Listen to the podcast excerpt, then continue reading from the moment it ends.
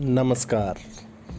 आज के इस एपिसोड में हम आपको बताते हैं कि कैसे लोगों को पंजाब पुलिस हेल्प कर रही है। पंजाब पुलिस श्री मुक्तसर साहब में एक कोरोना अवेयरनेस वैन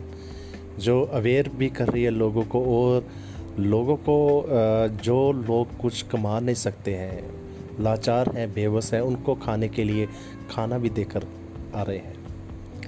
हमारे एक साथी ने उनका इंटरव्यू लिया और उन्होंने बताया कि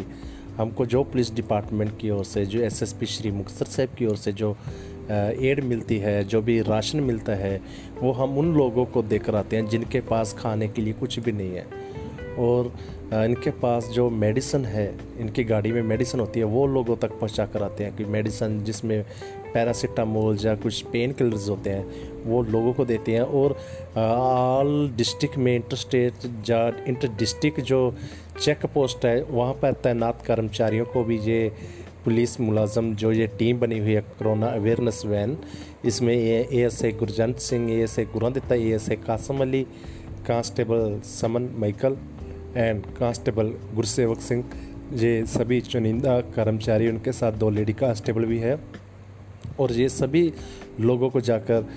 बहुत प्यार से, बहुत अदब से पेश आते हैं और उनको खाने के लिए जो भी चाहिए होता है, सामान देकर आते हैं। और वो साथ में उनको दुआएँ भी देकर आते हैं, भगवान के नाम की दुआएँ, अल्लाह के नाम की दुआएँ, जीजस के नाम की दुआएँ,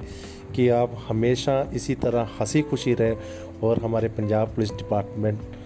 की ऐसे ही हेल्प करते रहें और अंदर रहें ज़्यादा से ज़्यादा। इनका मानना ये है कि अंदर रहें क्योंकि ग्रीन जोन जो हमारा घर है, उसी में रहें तो यही इनकी कामना रहती है।